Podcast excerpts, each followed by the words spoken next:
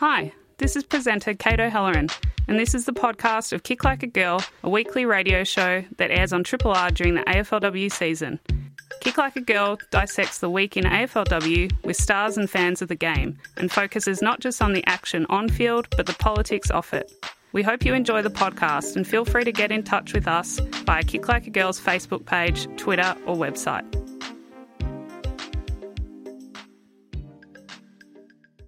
You are listening to 3 Triple R. It's time for Kick Like a Girl, your weekly AFLW radio show. Uh, and it's a weird week in a lot of ways, uh, but it's a weird week for AFLW and for AFL um, for the men's competition as well. So you're in the right place and do stay tuned with us.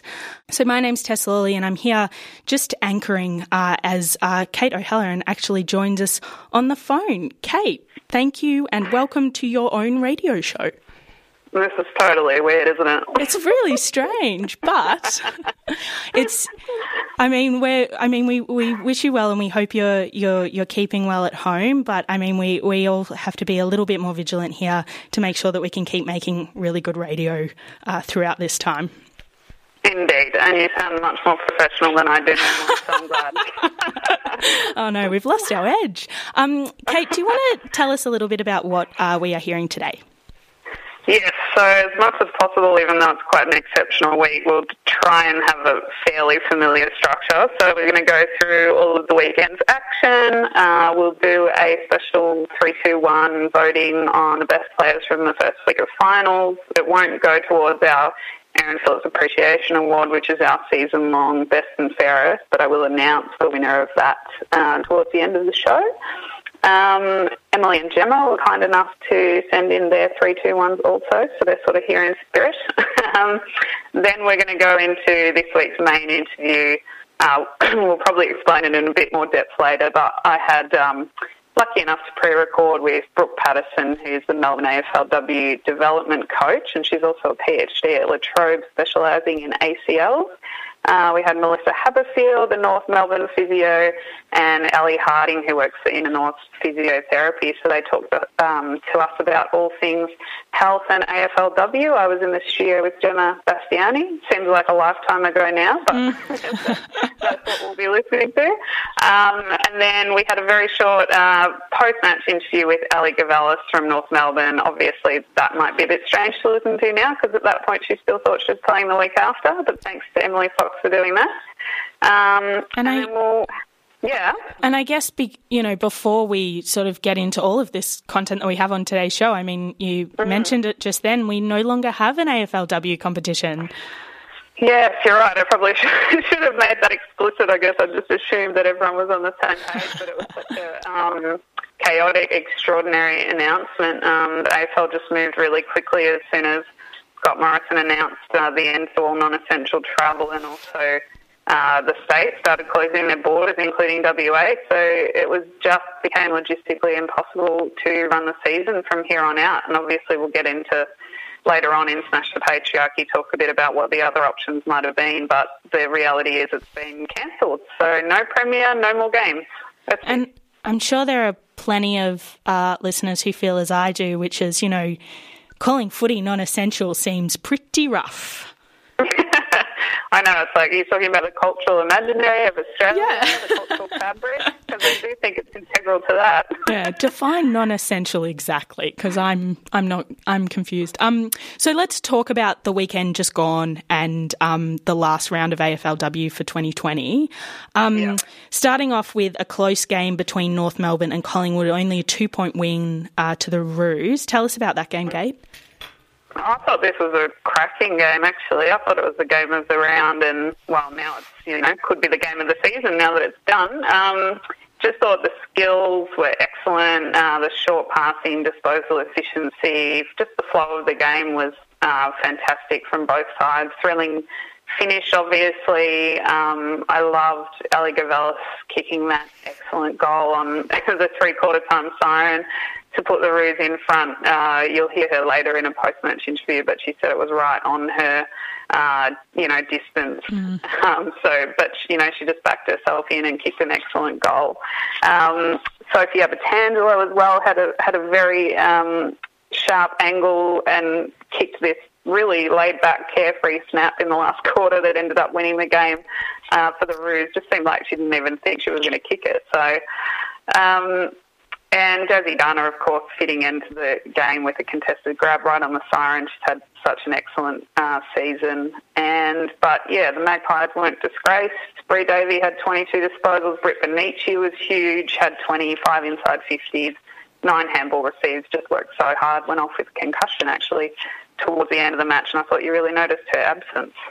I personally um, uh, couldn't bring myself to watch this game as I haven't been able to watch a Collingwood game all season because I'm a Carlton supporter and seeing Bri Davey in Collingwood colours is just far too much for me. Um, but they, I mean, at the at the time of at the time of playing the the game, it felt like oh they've sort of just missed out on um, the next round of finals. Oh yeah, absolutely. Like yeah, Collingwood could have easily won this one. Chloe Molloy had a shot not far out from the siren. It was probably a bit beyond her range, but easily, easily could have got, got over the top for a big upset. Mm. But there was a big upset this uh, weekend, uh, which was um, another close game between Melbourne and GWS. Melbourne were down by, I think, 14 points at half time and mm. turned it around uh, to win by three. Yeah, so I mean, look, this was hard to tip probably because even though GWS finished above Melbourne in their comp, like, well, they were in Conference A, Melbourne were in B, but um, you know, you would have probably backed the Giants at home despite Melbourne having quite a good season. I thought this was a really heartbreaking loss for GWS. They really had the game in the bag with minutes to go, but Sarah Perkins kicked an awesome goal just to give the D's a sniff with a couple of minutes to go, and then Lily Mithen took that mark and backed herself in. She hadn't kicked a goal before this game, and then yeah. uh, kicked two in the semi-final to put her D's at that point into a prelim anyway. Uh, there's actually a great video of the Melbourne men's team watching on and cheering, which I really enjoyed as yeah. well. Yeah.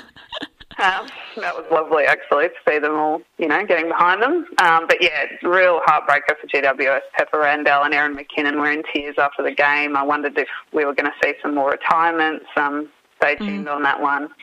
Um, yeah, big, big, uh, big upset over there in Sydney. Um, and uh, then on Saturday night, uh, we saw Fremantle pretty much just obliterate uh, Gold Coast mm. Suns. Um, they, you know, shot right out in front and um, won 12 8 80 to 1 4 10. Mm. What exactly happened in this game, Kate? Oh, well, look, I just think it's been such an impressive season from the Suns. Uh, you know, full kudos to them making a final, but, you know, they were just outclassed. They were no match for Freo. It didn't help that they lost Tiarna Ernst and Jasmine Hewitt to concussion throughout the game, but they just had no answers, particularly for Kiara Bowers, who just continued her brilliant season with another 22 disposals and a lazy 14 tackles. no, um, it, very relaxed, yeah. Really chill game. Run of the well, it's really run of the mill yeah. at the moment. It's unbelievable. Um, Ebony Antonio had 20 disposals and one goal, and, and her partner Kara had 19 disposals, seven marks. Thought they were both brilliant as well. Um, and Roxy Roux, what an exciting player she is. I thought she took a mark of the year contender. Um, Gemma Bastiani, who's been on the show a couple, couple of times, told me I had to talk about her outrageous mark. so she, said, she said, please mention it. She was three deep, protected by protected the ball, kicked the goal. It was just so good. So there you go, Gemma. I've got your shout out to Roxy Roux. Um, um, Freo looked like they looked. They were absolutely dangerous in that game. They were just completely dominating. Um, if they, I mean, were they maybe going to take out the premiership if we were going to have one? No, well, I think that's the question that's probably on everyone's minds at the moment. Um, I I was tipping North actually going into the final series, but after the way they demolished Gold Coast, I just thought, mm, yeah, they just looked so impressive. So yeah. look, I think we'll talk about it later, but they can probably feel the most aggrieved, I think, from no no premier. And the uh, final game for the weekend um, and the final game for the season, as we know now, was um, mm. won by Carlton by 29 points over Brisbane, who were were in there and really competitive for sort of the first quarter and into the second, um, and then they just sort of couldn't couldn't quite maintain that that um, push. Yeah, so yeah, look, it was a bit of a strange game because by about the third quarter, I think everyone knew that um, the game was going to be the last of the season. I'm not sure the players did though. Um, but yeah, look, uh, Maddie Prespakis was just outstanding again, but actually pulled up with an injury in the third quarter. Who knows if she would have played the next week, actually. A truly terrifying uh, moment for all Carlton supporters, I can report. Yeah, well, you would have been terrified when she was uh, also robbed of a goal. we're you know we're used to the terror, um, Carlton supporters in, in the last 20, 20 years of our club. Yes, well, that's true. But it was so far from being touched. I just thought another very good highlight of the fact that we need to have the goal review uh, mm. uh, implemented for the women's game as well. Um, I'll be quick because I know we have to move on, but um, Tayla Harris actually was also reported for a sling tackle on Emily Bates, so that would have had terror running through uh, the Blues camp as well if, if they had have been playing next week. Mm. Um, uh, and we'll uh, we'll um walk we'll walk through a little bit later your sort of votes for the rest of the uh, votes for the round and um, your thinks on your thinking. oh no, we'll do that right now, won't we? Oh, yeah, let's do it. My mistake. So take us through your votes for uh, the last round, Kate. Yeah, so look, um, we did vote on the first week of finals. As I said, we're not going to include this in a season award, but I thought it would just be a bit of fun anyway. Um, I gave three to Kiara Bowers from Fremantle. Just thought 22 disposals, 18 kicks, and as we said, a lazy 14 tackles probably deserves it. Yep. Um, Lily Mithen I gave two from Melbourne. Just thought she stood up when it counted. You know, what a game to pick to kick not just your first goal, but your first two. Uh, and then I gave one to someone who I think has been incredibly improved in the last few weeks, Brooke Bonnici from Collingwood. 20 disposals, 5 inside 50s, 9 handball received. As I said, went off with concussion. You really noticed her absence. Um, we've got uh, votes from uh, Emily and Gemma here as well. So I'll read um, Emily's votes here. Um, mm-hmm. Unsurprising um, from Melbourne, Fremantle, um, and Roos. So three votes goes to Daisy Pearce from Melbourne, um, who really controlled uh, the game and was leading by example, which is very, very much a Daisy Pearce thing to do. Two votes to Gabby O'Sullivan from Fremantle. Uh, a uh, recognition of an of an all round great effort um, across half forward. Uh, got on the scoreboard twice and 17 touches uh, while dominating um, Gold Coast in that game. And one vote to Ash Riddell uh, from North Melbourne, who uh, stood up with Bruton and Garner um, uh, and 22 position 22 possessions um, and constant inside work um, and run and carry. Yes, so we continue our tradition of giving uh, none of the same votes. Um, oh, I mean, you've got to have some healthy debate in these things. No, no, it's true, it's true. All those players played very well. Uh, so then I asked Gemma Bastiani as well. She gave three uh, to Lily Mithen, who I gave two. She gave two to Sabreena Duffy, um, shook off a pretty heavy knock to kick her three goals in a comprehensive win for Freo. Just another bag for her. Uh, and she gave one to Jazzy Garner. She's pretty biased. She thinks Jazzy Garner's the best player in the competition, and I thought she was a bit unusually quiet. But her justification was that her battle with Bri Davey was fascinating, and she was able to make the most of her disposals. 12 kicks really helped drive the Roos forward. And so then, Kate, tell us about uh, the votes for the home and away best and fairest here um, on Kick Like a Girl. Yeah, so our annual Erin Phillips Appreciation Award. I know it's a bit anticlimactic with the season ending the way it did, but we'll still get excited. Uh, to build a bit of suspense, I'll give you our runner-up first. Uh, Drum roll, please. Yes. Oh, yep. Um, Gemma will be very disappointed because the runner-up was Jazzy Garner from North Melbourne. I think she'll blame me for that because I didn't give her enough votes. Um, but uh, I'm proud to announce that Kick Like a Girls Erin Phillips Appreciation Award for 2020 goes to Kiara Bowers. Yes, hooray. Um, overwhelming applause from um, our uh, disparate studios that we are hosting from today. Um, well, thank you very much, uh, Kate, you are listening to Kick Like a Girl here on 3 Triple R, and we have Kate O'Halloran calling in uh, from home. And my name's Tess Lawley, and I'm just anchoring, pressing the buttons, and keeping the ship uh, steady uh, in the studio.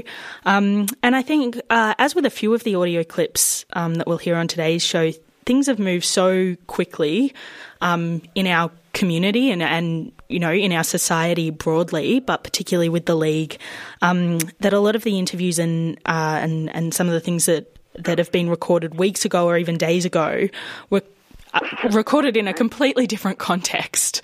Um, so, Kate, tell us a bit about uh, the interview we're hearing today.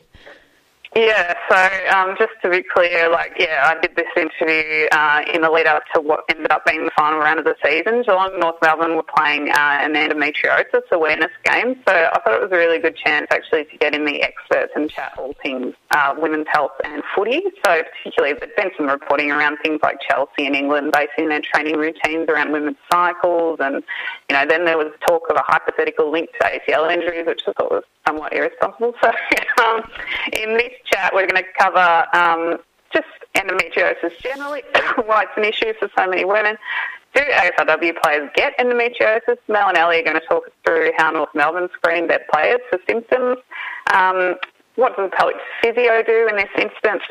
Excuse me, you can you hear my cough and why I had to stay home? Um, what level of understanding is there in AFLW around things like cycles and impacts on performance? Um, and then we're going to finish off with uh, ACLs and what we know about the modifiable factors, so non-biological impacts on rates of ACLs. So just to quickly reiterate, our guests are Melissa Haberfield, who's the North Melbourne Football Club physio, uh, Ellie Harding, excuse me, from Inner North Physiotherapy.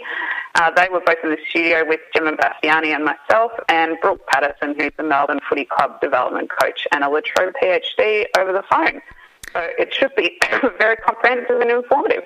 You are listening to Kick Like a Girl here on 3 Triple R. You're on Kick Like a Girl on Triple R, AFLW Radio, and this is our special health edition with a whole panel of experts as well as co host Gemma. Welcome, Gemma. I'm not an expert.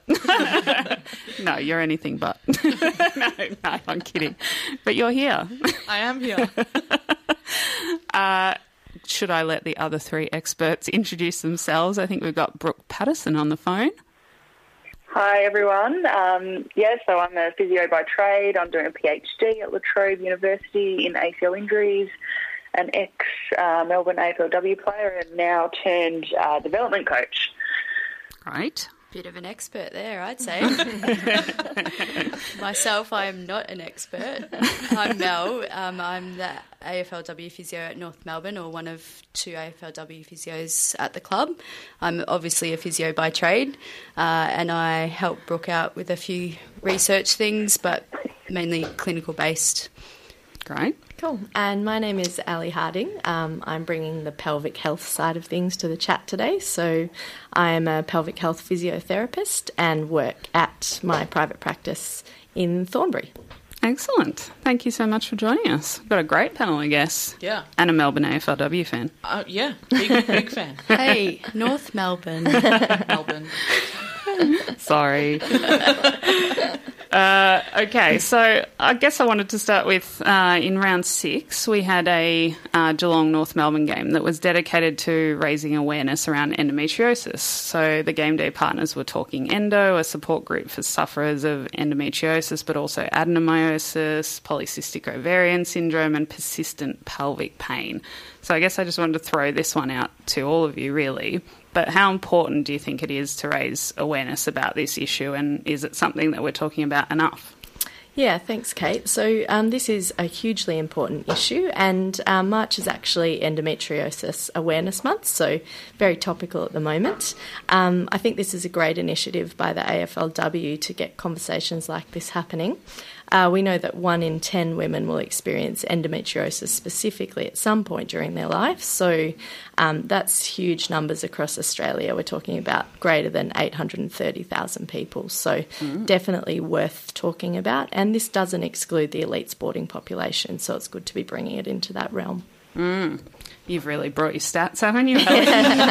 Sounds a bit pre-prepared to me.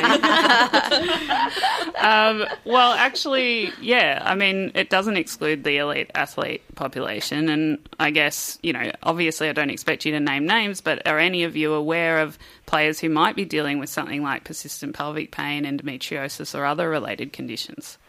Yeah, look, from um, my experience working at an AFLW club, we don't have anyone specifically diagnosed with endo, but we're definitely dealing with some of our players who report symptoms, um, and we actually thought it was uh, a big enough uh, issue to be aware of that this season we decided to screen all our players uh, for pelvic health, um, and we actually got Ali on board with this process, and um, we developed a couple of questionnaires. Um, and we also got Ali down into the club and actually screened players who we identified who needed further uh, input from a women's health specialist. So, yeah, I don't think uh, putting the endometriosis label on any of our players, but we're definitely dealing with symptoms of pain, pelvic pain, pelvic incontinence, and things like that. And I'm sure that is throughout the whole league, not just at our club, but I can only speak to our club. Yeah, so from that screening, we did um, review five of the players out of 30, which is approximately 16%. And again, that's not looking just at endo, as Mel mentioned. This was um, pelvic health related concerns. So, pain um, with high level activity, but incontinence of both bladder and bowel or urine and feces as well. So, fairly debilitating and impacting symptoms on these people. Yeah, and from us, we just wanted to open the conversation with our athletes because they're humans and they're women, and we wanted to treat them as a whole person and make it something that they felt comfortable to report to the medical team. Um, so that was a big push from from my perspective of why we wanted to do it, um, and it was really great. I thought um, the players, yeah, were open to it, were comfortable to talk about it, and I think it takes us, yeah, to the next level, and hopefully all the clubs start doing this sort of stuff. What sort of unique challenges do you think those sort of symptoms have for athletes, but particularly AFLW players, where it is such a demanding sport on your body? Like, what sort of differences do you see in post match and that sort of stuff for players with those issues? Yeah, I think it's hard to really um, say, oh, this player is having this symptom or this issue because of um, their pelvic health issues, but definitely like we monitor things like fatigue, we monitor wellness, all of those sort of things, which I'm sure is happening across all the clubs. And for me, as an AFLW physio, it's about knowing the players Yeah. um, and knowing my athletes well, and really knowing when they're not they're off a little bit off, um, and then adjusting to that. Um, so for me, that's the most important, um, and we just try and refer them onto a specialist if they're needed, Yeah. um, or yeah, we we are aware of our own scope and and refer on if needed, and that's where someone like Ali is awesome. Yeah. So effectively, the we we will touch on the Ch- Chelsea training and that sort of stuff, and their patterns and their conscious efforts to change training based on menstrual cycles and things like that.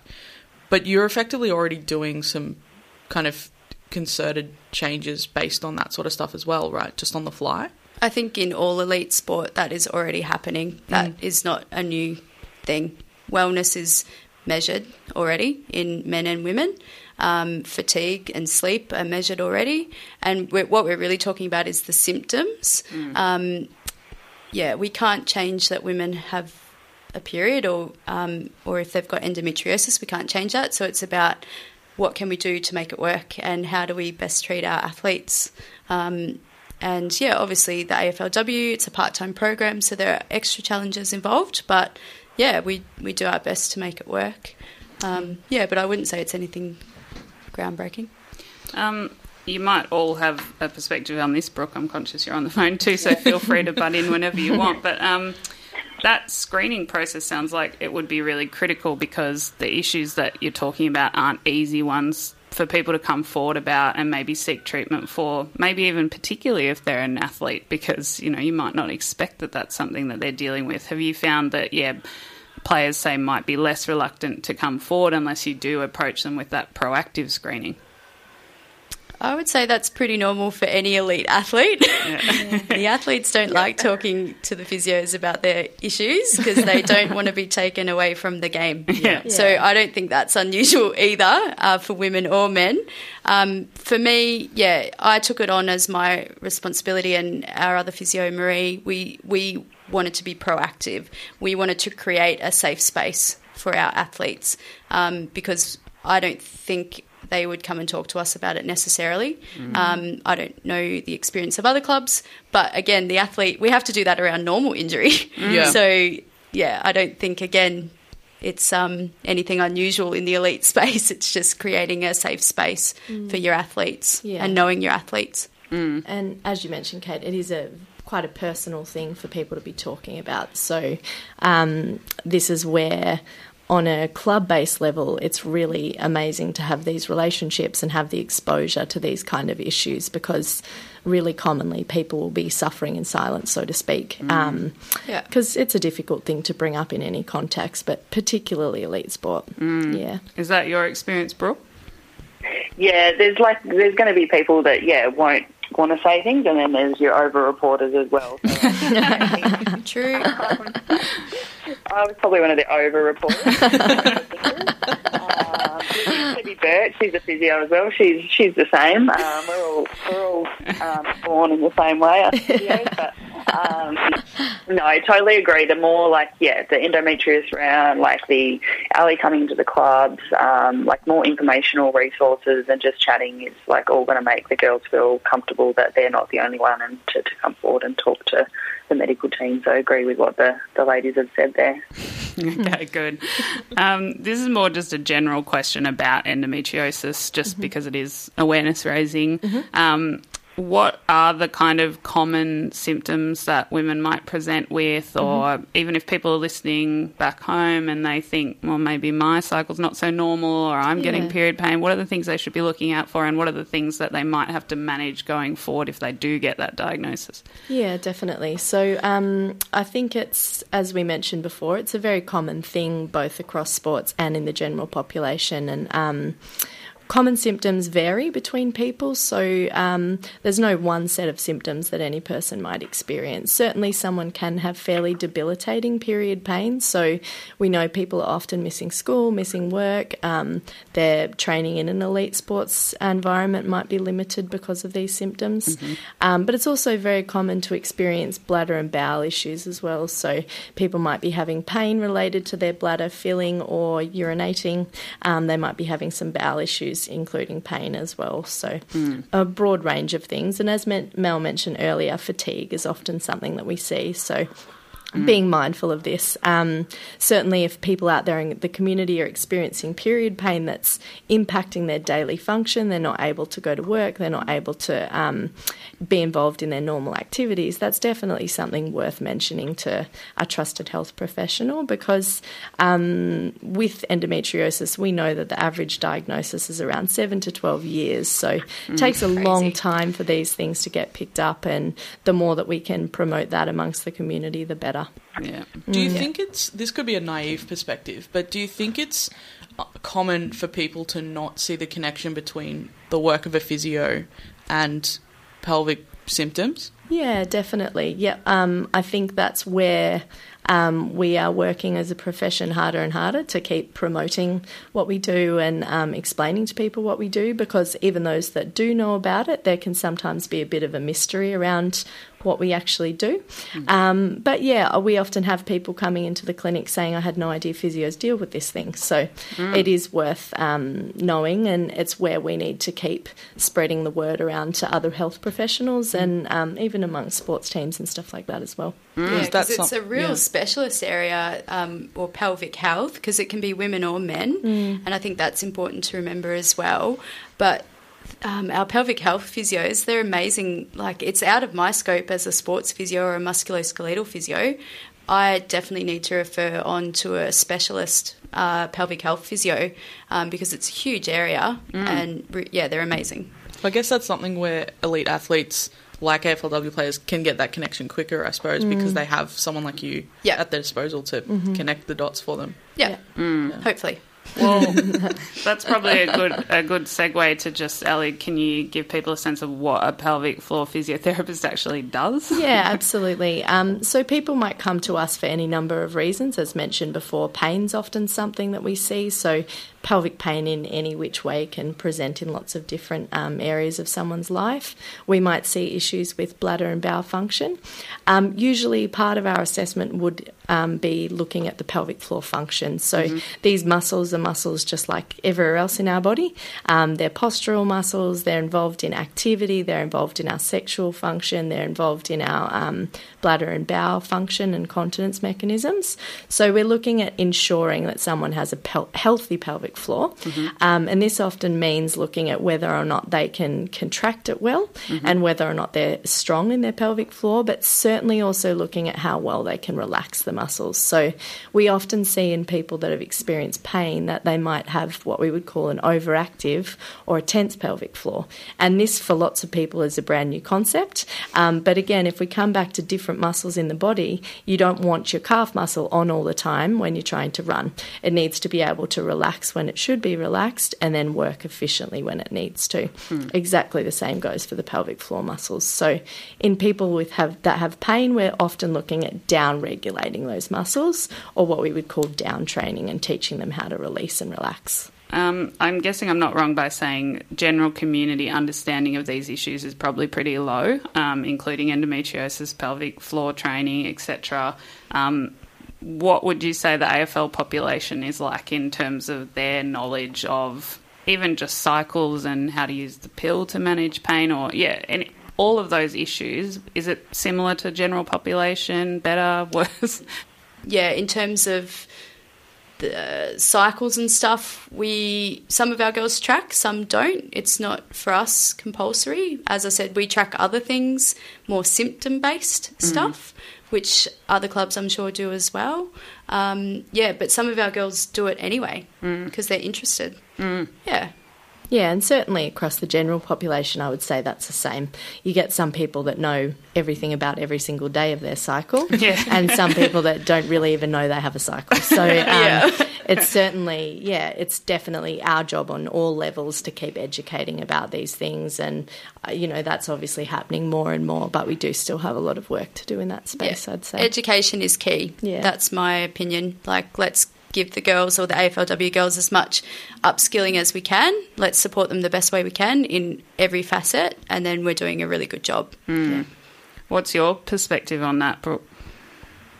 Yeah, um, on the education thing, um, that's massive. So I just wanted to share a few things from there. Has been some research being done with AFLW players and also other female football codes by um, researcher out at La Trobe, Anthea Clark, and Dr. Pip Inge. So they kind of surveyed the AFLW players in terms of their knowledge around their menstrual health um, and what they do um, to maybe manage that, and do they think it like affects their performance. So mm. um, there is a clear knowledge gap there, and there is also like a, I guess a thirst for like more knowledge in this area. So um, they basically gave them like a menstrual health test, and I think less than twenty percent would have passed that test about just what is a nor- what is a normal period, um, what is what um, yeah what things should they look out for, and um, yeah, there, there was low knowledge there.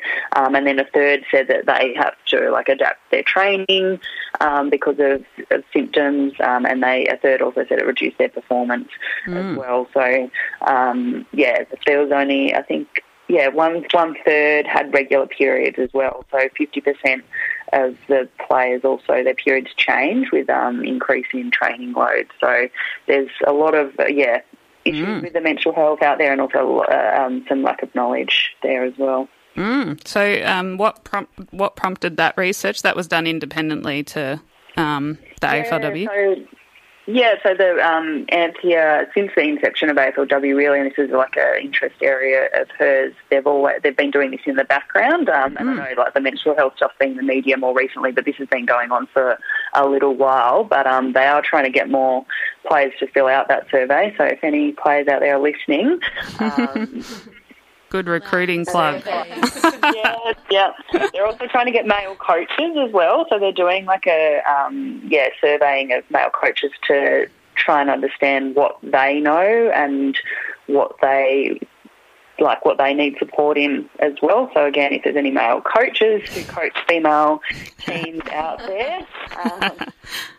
Um, it's a, it's actually an important point because I imagine that might be an awkward conversation for players to bring up with a coach if it's a man.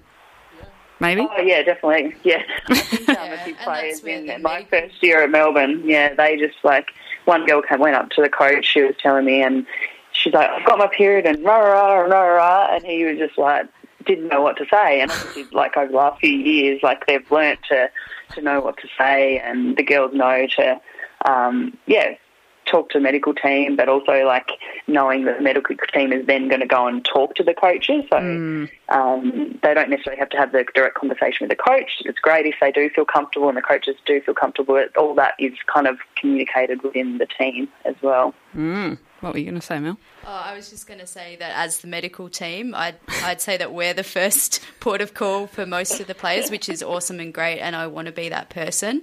Um, but I definitely hear it all, Yeah. 100%. okay. So there's no shyness around you. That's good though, isn't It's it? good. It's great. Love you, girls. I'm imagining that might be partly because it is easier to talk to another woman sometimes as well. Yeah, I think so. I think that's like how powerful is that? Like mm. that's what excites me about women's sport is like we're the pioneers of this sport and it's great that women are working with other women. Mm. I think how amazing. Mm. I love it. It's what gets it me out out. of bed every day. Yeah, love it. Do you think though that um, it doesn't sound like it's standard practice though at every club to kind of track this stuff or take these surveys? Like it sounds like that's actually more of a research direction. Yeah, I think every club is probably doing their own version of everything. I think actually um, the clubs or the, the medical teams, I've met lots of the other physios from all the other clubs, and everybody is actually so proactive and so caring. And I think actually probably every cl- club is doing their own version of things. I think it's still an emerging space. This is the AFLW is really new. There's lots happening. There's lots of priorities, and it's really hard to nail down every priority um, for this sport. It's going to keep emerging and evolving over the next five and ten years, and we will get better and we will make mistakes. But I think everyone's like on the same page, really, and I think it's good and exciting, and it will continue to get better. Yeah. How much do you draw from what other sports are doing with their women around the world?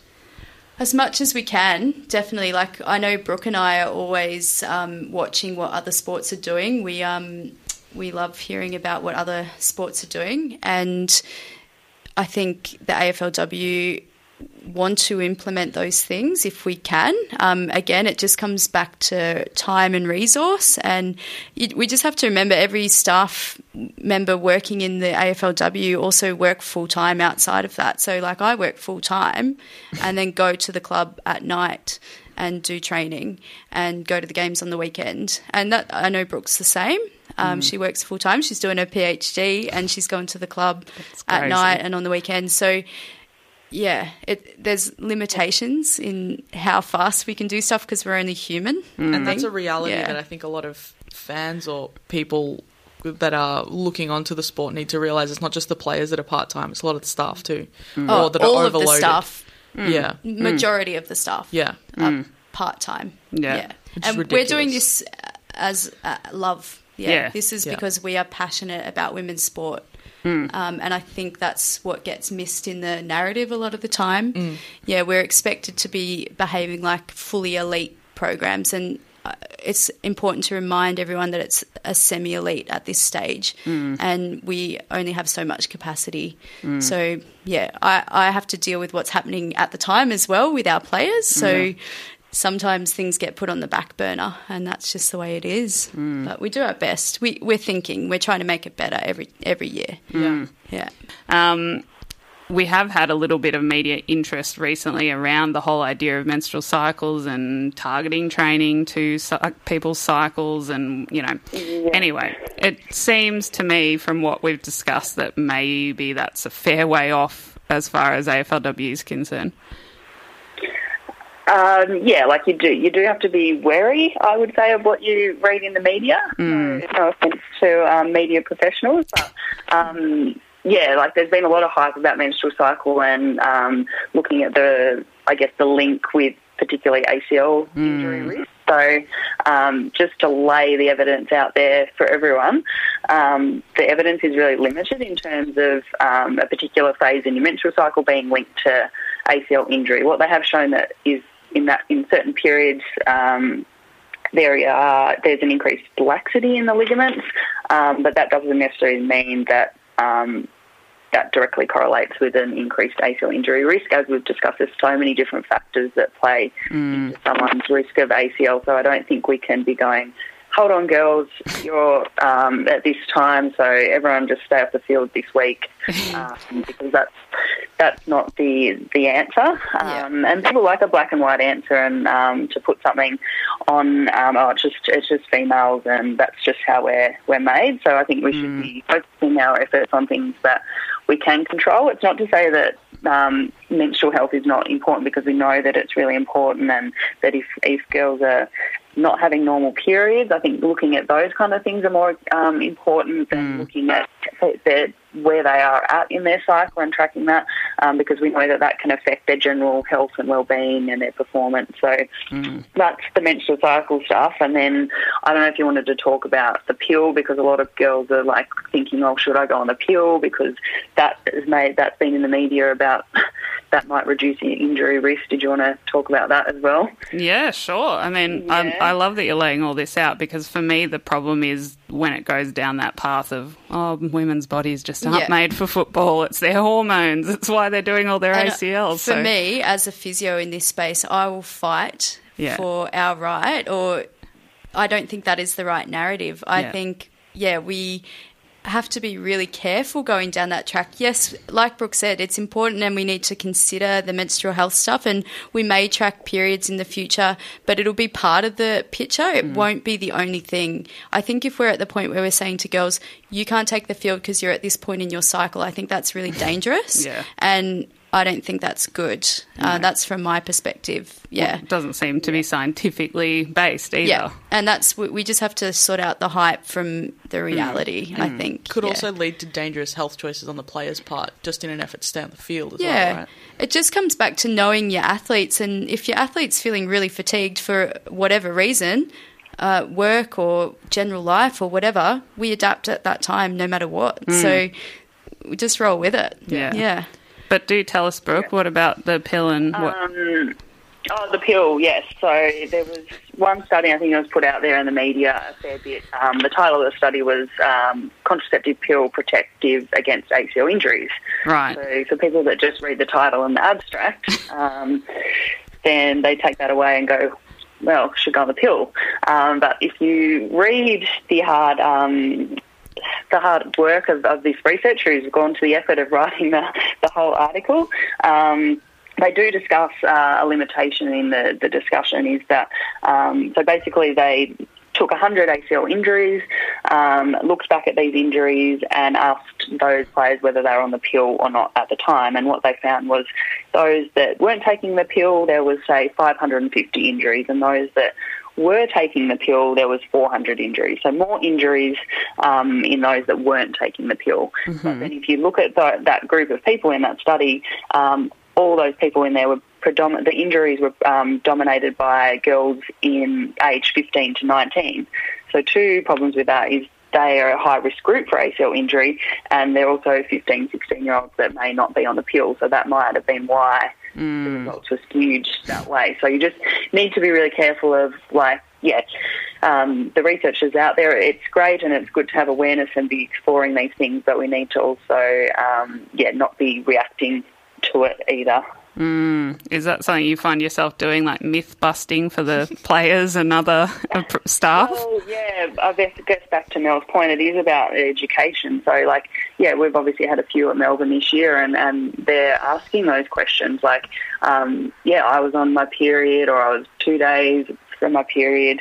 Um, do you think it's that? And so there's that fear um, around that and a real education piece. And yeah, as Mel said, it's trying to fit it into the, the program. So as soon as they come into pre-season, it's you're you're in um, getting strapped, you're in doing football meetings, you're in training, then you're in the gym, you're recovery, you're eating. So like it's trying to yeah all the time pushing to, to extend this season so we can have more time with the players to to educate about some of these things because it's also information overload. They're they're coming in and they're getting thrown all this information about football and hmm. strength and conditioning and just adding information information. I think sometimes clubs are yeah they're prioritising what they need to talk about. Hmm.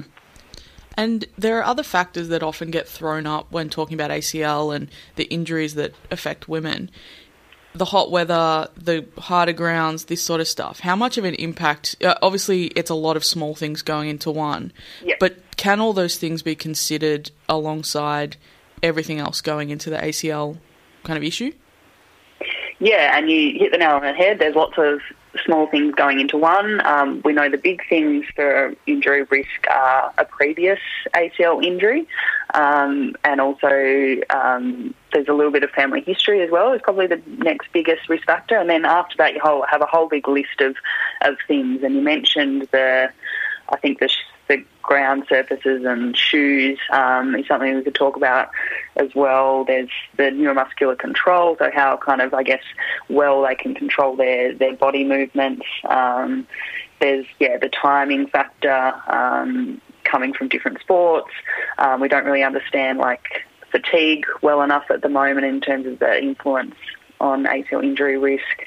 Um, yeah, the list could could go on, um, but I think yeah, the ground stuff I think is probably up there in term in my head in terms of thing, something that we should be looking into. So um, just for people um, people's awareness, I guess it's the shoe itself and it's also the surface or the grass um, and the interface between those two that can create kind of I guess an increased traction and, and players will report that yeah their boot they felt their boot get stuck in the grass and then they've tried to move in an opposite direction and yeah it's it's definitely a factor in some ACL injuries and then ones that were they're landing awkwardly from a contest then it's clear that that wasn't a factor. So I think each club and each league and each sport has got to look at the injury mechanisms and what are the trends that they're seeing at that particular time or over that particular time period. So um, I think that's something that AFL are very much aware of um, and looking at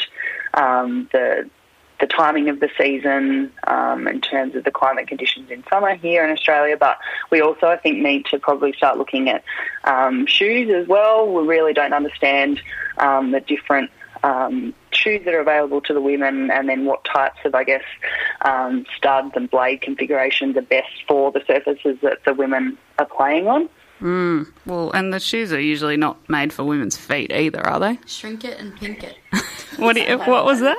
Shrink it and pink it. Make it small and make it pink, and then it's for a woman. Oh. And I love I it. think, yeah, Well, we. there actually is. So there's Yeah, there is one company. Asics and Asics and Ida Sports, um, who have got a female-specific last. So if you're a female football player, um, check out those two shoes because they are um, they do fit like a glove for um, a female foot. So they're definitely comfortable, and that's what everyone says with shoes is the best thing is comfort. Like if you're a player out there, they just have to be comfortable because if they're not comfortable, you will change the way that you you land and and move. So um, that would be my biggest piece of advice. We do uh, have a little bit more um, advice from that interview, um, a few more minutes that we've just had to cut short for today's show because we've got so much for you and so much to discuss here on Kick Like a Girl. So do um, head to the Kick Like a Girl socials, um, and that interview will be up um, in the next couple of days. That's Kate O'Halloran and Gemma Bastiani speaking with Melissa Haverfield from North Melbourne Football Club, Ali Harding from Inner North Physiotherapy, and Brooke Patterson uh, from uh, Melbourne Football Club. Uh, at their development coach and also a Latrobe PhD. You are listening to Kick Like a Girl on 3 Triple R. My name's Tess and I am anchoring in the studio um, while uh, your regular host, Kate O'Halloran, joins us on the phone. And we are going to um, hear uh, a post match interview uh, now. Kate, do you want to tell us a little bit about this? Yeah, so hello, firstly. Sorry, Welcome back. Sure if I was meant to say hi again or not. Um, Emily Fox, uh, obviously, when we realised, well, didn't know that the season wasn't going ahead, um, managed to hook up a phone call with Ali Gavalis, who uh, we were hoping to have on next week's show, so it's a real pity that we can't, obviously, but uh, was able to catch her briefly post-match uh, to talk about the game against the Pies. I know circumstances have changed significantly, but I thought I'd give everyone the chance to hear uh, how Ellie was feeling after that game. This is M Fox from deep in the Kick Like a Girl bunker this weekend. And fortunately, even though I can't be at the game today, I've been very lucky to have a chat with Ellie Gavalis from the North Melbourne Football Club. Hello, how are you going? Very good. How do you feel after that win just Yeah. happened today? Yeah, we're feeling pretty good. Um, obviously, it came right down to the last minute, so um, it was pretty stressful at the time. But no, feeling very, very good. Are you, are you, is, is your feet back on the ground yet? yeah, definitely. Yeah, they are. No, it was um, you know, it was a it was a very tough game. Um, Collingwood definitely bought bought the fight, but um, no, we're we're really happy with how how it ended up. Now, this is your first year of footy. This was your first final, and you managed to kick your first goal today. What was going through your head when you had to go back and have a ping at the goals from about 40 Oh. out? Yeah, it was it was a, it was an interesting one. I knew that there was um I I knew there wasn't a whole lot of time left, um, and I so I thought you know what, I'm just going to go back and try and back myself here and um, kick it as hard as I can. So that's what I did, and um, yeah, I'm pretty happy that it went through. Obviously, So do you reckon that's about your range? That was that was about all you could give it? I reckon that's I reckon that's my range. Yep, yep. I reckon if it was any further out, I probably would have passed it off, but um, I reckon I was just in range. You know, it, it didn't look like missing, and it, geez, I tell you what, it set what you just needed to uh, to get over the line. So that must feel really special. Yeah, definitely. It was um it yeah, it was a special moment. Um obviously I mean the main thing was I just wanted to get it, anyone to get a goal in that time to just get us um six more points ahead. So um it did feel special and um obviously it paid off. Spent most of the day running around in the engine room, pushing forward a little bit. But alongside you in that midfield, you got Kearney and Riddell and uh, Bruton and Garner. Like, how does it feel to walk into your first year of football and just run around in the middle of the ground with players like that, that caliber? Yeah, it's pretty um pretty special. I couldn't ask for a better midfield to be playing with. Um, you know, all of them are just absolute machines, like each one of them individually and I think as together we're all gelling really well together, which is good. Um and then just the rest of the team, obviously it's a whole team um effort. So yeah, I'm stoked to be playing at North and especially in that midfield, yeah. There's quite a few players who aren't exactly the tallest players, like yourself and Bruton and Ash Riddell uh, and uh, yeah, Daria Bannister's not tall. Is there like a little bit of solidarity for the for the little guys compared to your Kearneys and your Kate Gillespie Joneses and your Jazzy Garners, who are you know big bodied players in the guts there? Yeah, I mean, yeah, you're exactly right. There's a few of us that aren't um, aren't the tallest, but yeah, so we obviously us shorties get around each other, but um, you know, we all we all get around each other. So um, I guess we don't really think about it too much, but um, I guess being short lets us get it in and under a little bit more, which is good. Um, and then give it give it to our talls on on the outside. So next week you're going to play either the winner of Carlton or Brisbane in Melbourne. But how do you Exactly approach right. this game now? Like in the current climate, we don't know how everything's going to work. Like how are you guys going to bunker down at North Melbourne to ensure that you can get back out in the field on Saturday? Yeah, look, we're just going to um, basically just keep doing what we're doing. We know um, and have full trust in our processes um, and know that if we just keep doing what we're doing, we'll continue to hopefully get the results. Um, and we've got a lot of faith in our group. So I think, you know, I know there's a lot going on at the moment in the world, but we're just going to keep keep trying to um, stay on track and do what we do. Well, I've got to say, for people like me who aren't allowed to leave the house for a couple of weeks, the fact that we can uh, watch you girls run around on footy and put in nail-biting, heart-stopping, incredible games of footy like that, I tell you what, we really appreciate it.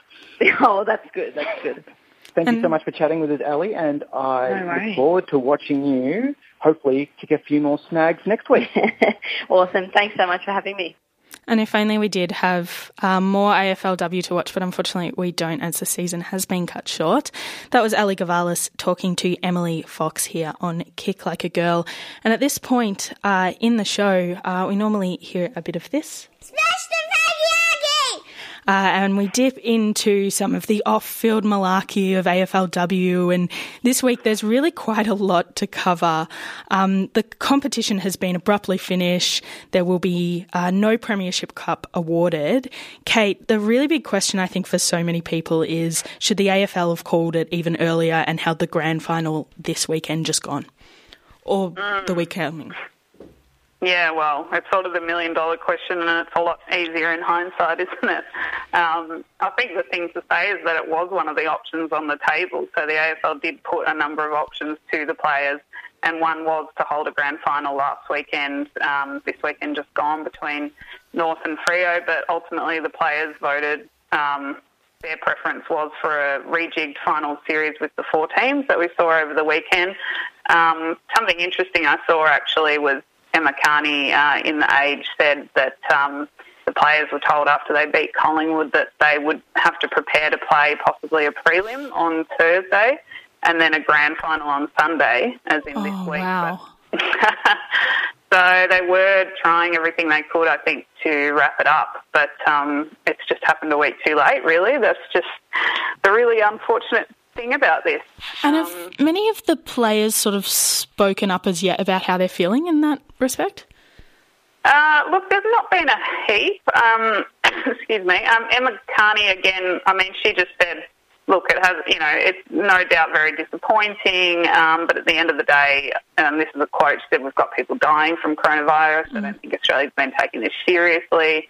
You know, if we've still got people going to Bondi Beach, um, footy happening in the background, then maybe we're not taking this seriously enough. And, you know, obviously we're disappointed, but, um, you know, good leadership by government and AFL to suspend, well, cancel the games in the case of AFLW. Uh, and Kara Antonio from Freo really echoed the same sentiment. Obviously, said she was really deflated. The players made a lot of sacrifices. Um, but, you know, and, well, key was she said to not have a premier at the end of the season feels like a bit of a waste. Um, and yeah, her partner, Ebony Antonio, interestingly tweeted no leadership after the announcement, and she didn't delete it. mm. Okay.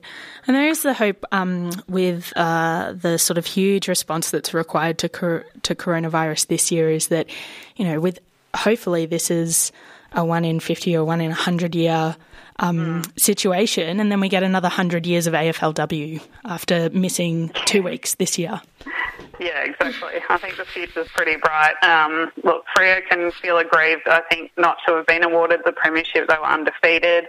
I think probably you'll find all the North players or, you know, club officials wouldn't be happy with that, but I think probably the rest of the competition would have thought that was pretty fair. But um, anyway, we forge ahead. We have to we have to sign off, don't we? Yes, we do. Because with that, it very strangely we say farewell to AFLW um, for 2020, and we say farewell to kick to kick like a girl on Triple R. So congratulations on a great season, Kate. Um, to you and Emily as well. Um, and no doubt, whenever footy is back, you'll be back here on Triple R. Yeah, well, um, I should probably say my Oscar thank you before we sign out. But um, yeah, just big thanks to you, Tess, today for filling in. I really appreciate it. Um, but thank you to everyone who tuned in this year. Your support's been phenomenal as always. Thanks to everyone who participated in our footy comp too. I was going to do a bit of the suspense build up, but we may as well just cut to the chase and say Claire Flynn, Blue Bagger, won it on 33. So congratulations. Congratulations, Claire. Um, yeah, and thanks to Emily for co-hosting pretty much every week. Thanks to all our guests for this week, um, Brooke, Melissa, Ali. Um, thanks to Ali Gavalis from North Melbourne for doing that post-match. Um, thank you to all our other guests and co-hosts. Return visitor Gemma Bastiani who helped with that pre-record. A huge thanks to my partners, partner Jacinta Masters and also Emily Lonsdale. They edit the audio every week. Cinta also does the gifts etc. Pretty much everything I don't do. And um, huge thanks to Beck, Elizabeth, and yeah, all the wonderful people at Triple R for giving us this slot to talk about AFLW each week. It's been a pleasure, even though it's been a very abrupt end. This is presenter Kate O'Halloran. Thanks for listening to the podcast of Kick Like a Girl, a weekly radio show that airs on Triple R during the AFLW season. We hope you've enjoyed the podcast and feel free to get in touch via the Kick Like a Girl Facebook page, Twitter, or website.